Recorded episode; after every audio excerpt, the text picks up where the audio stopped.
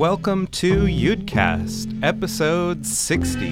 This is Head of School Dan Glass with you once again, recording live in the Sound Lab here at the Brandeis School of San Francisco on this once was rainy, now beautifully sunny, topsy turvy Purim here at Brandeis. I am currently dressed like either Paul or Ringo from the uh, Hard Day's Night era Beatles.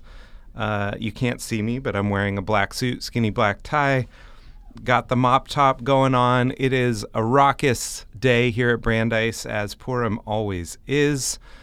Uh, and I thought to start with a piece of a poem. Uh, we always start with a poem, dear listeners um, which uh, has some of the spirit, I think, of Purim, which is a a, um, a joyful celebratory spirit, certainly. Um, the poem is called Kral Majales. Uh, it is by Allen Ginsberg, um, and uh, I was thinking of the of the '60s and of poets who were connected to the Beatles because we have a Beatles theme to our entire Purim and Purim spiel, which will be taking place shortly. Uh, but also, just the poem itself is um, has a lot of the joyful, celebratory topsy turviness. Um, Kral Majales uh, means King of May, and this is a poem kind of about May Day, the first of May. Uh, today is the first of March, so um, not not May Day, but Purim. Uh, and this is sort of the middle of the poem that begins um, uh, like this. And I am the king of May, which is the power of sexual youth. And I am the king of May, which is industry in eloquence and action in amour. And I am the king of May, which is long hair of Adam and the beard of my own body. And I am the king of May, which is Kral Majales in the Czechoslovakian tongue. And I am the king of May, which is old human poesy, and a hundred thousand people chose my name. And I am the king of May, and in a few minutes I will land at London airport. And I am the king of May, naturally, for I am of Slavic parentage and a Buddhist Jew, who worships the sacred heart of Christ, the blue body of Krishna, the straight back of Ram, the beads of Chango the Nigerian singing Shiva, Shiva in a manner which I have invented. And the King of May is a Middle European honor, mine in the 20th century, despite spaceships and the time machine, because I heard the voice of Blake in a vision and repeat that voice. So we are all kings of May on this uh, Purim day. Um, I wanted to share this week a little bit about what I love about school. Um, and really, what I love about school is, is that I love to learn and I love being in a place where every day is different. And uh, this week was so representative of that truth. I thought I'd share a little vignette from the first three days of the week by way of an illustration. So, Monday afternoons are typically our uh, staff and faculty meeting, and that can range from curricular work to prep for school events to whatever is sort of coming up on the calendar. This week we had eighth grade parent Anda Quo in uh, for a professional development program around the Myers Briggs personality inventory. And it's a program that she offers to her residents and her colleagues at UCSF to aid them in effective collaboration and communication. And she basically took us through that same program. My favorite moment of the session, which was thought provoking throughout, was when um, this, the whole faculty split into groups uh, based on whether we were uh, T's or F's in the inventory. So whether uh, we have an orientation toward thinking or feeling in our um, communication and decision making. Um, and then the the challenge was to write an email to a group of colleagues uh, uh around a hypothetical situation. Basically, there was a, an opportunity that some some subgroup of the group would get to participate in, and we had to make a determination and communicate that um, in a kind of limited time frame. And it was it was really fascinating to see how we all communicated, and especially the questions we asked of ourselves and each other in navigating the potential conflict of this hypothetical situation. I never, um, I, you know, I've, you know, Myers Briggs is a is a familiar personality inventory and one that I've done in a variety of situations. I always uh, parts of it are completely consistent. I always come up as an E, N, and J. So extroverted, uh, in, intuitive, and judging. Um, meaning that the judging one is about you know how planful you are, and I'm a very uh, I, I, am very planful in my uh, both my day to day and my long term life.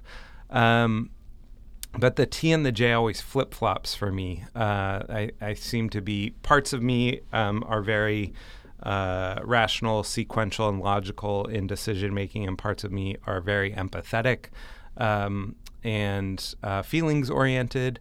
Um, and so eh, I come up as both in the inventory. But I, well, I had done uh, work around the extrovert introvert part of uh, of that inventory in um, working with colleagues in various contexts. I had never zoomed in on the thinking feeling uh, dichotomy. I found it both hilarious and informative um, to think it through with my colleagues, and it was really um, a joyful afternoon of learning, which is saying something and a real credit to Anda's facilitation because, um, you know, those late afternoon meetings can be a challenge even if the subject matter is super interesting.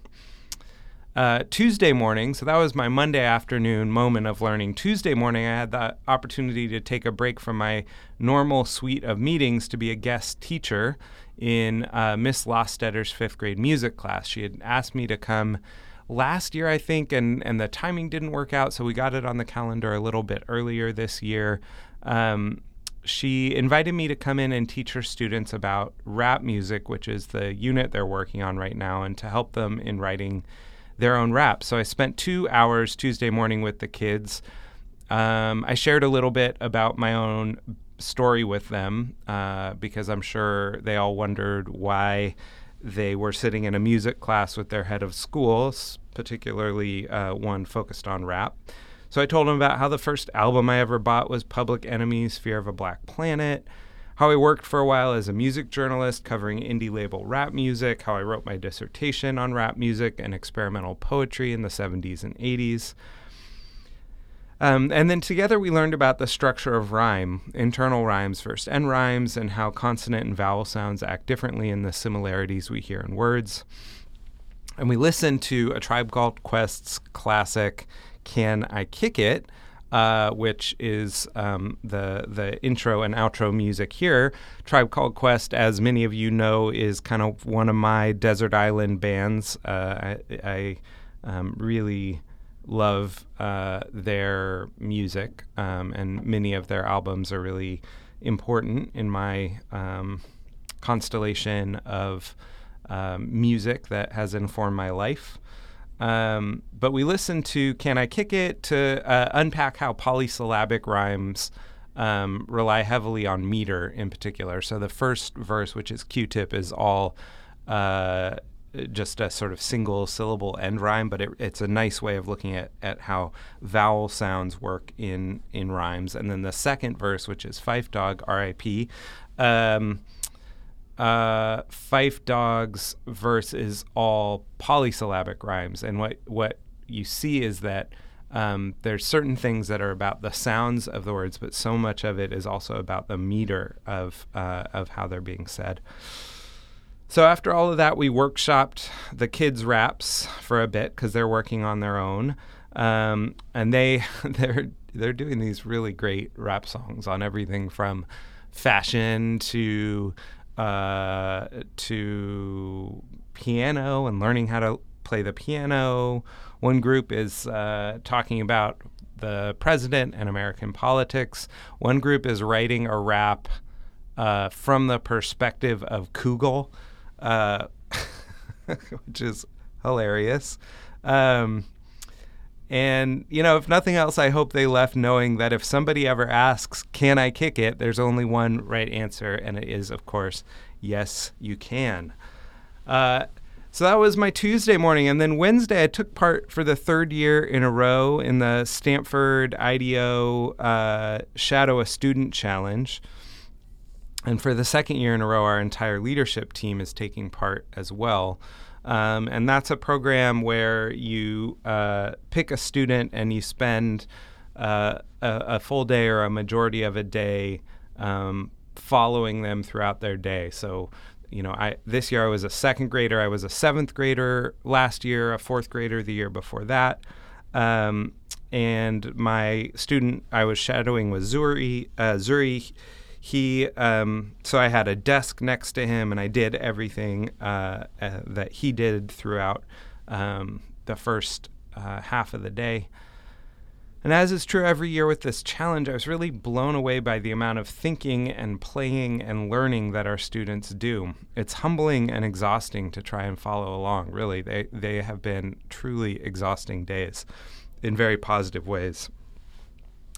Uh, we sang our hellos in morning meeting in five different languages. We worked on ongoing writing projects, learned some about the geography of India, ran ourselves ragged, or I certainly ran myself ragged in PE playing Banana Tag, which was a new game for me.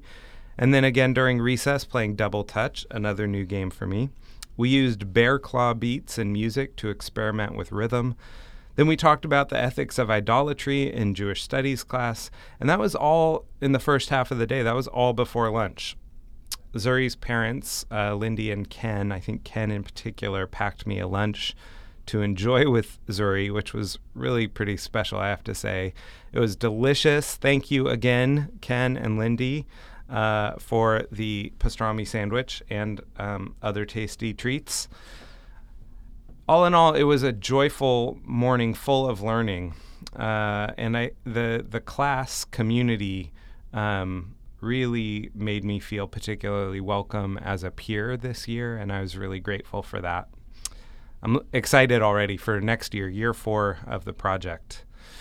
And of course, now here today is Purim. So much going on, such an exciting day and such an exciting week. I titled the uh, the article I wrote about this "Oh, the weeks you will have" after uh, Dr. Seuss's book "Oh, the places you'll go," uh, and of course, um, yeah, it's pretty pretty amazing to get to do this work uh, and have weeks such as this one.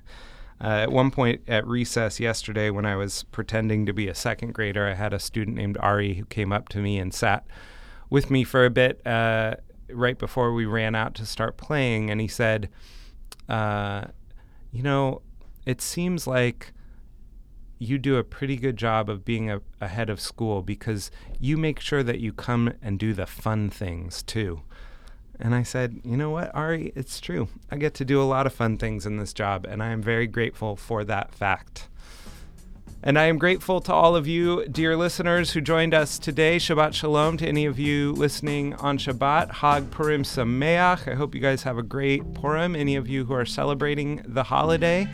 And um, I will be away next week, and so we'll not be recording the Yudcast, but uh, I will look forward to being back in the booth with you uh, the following week.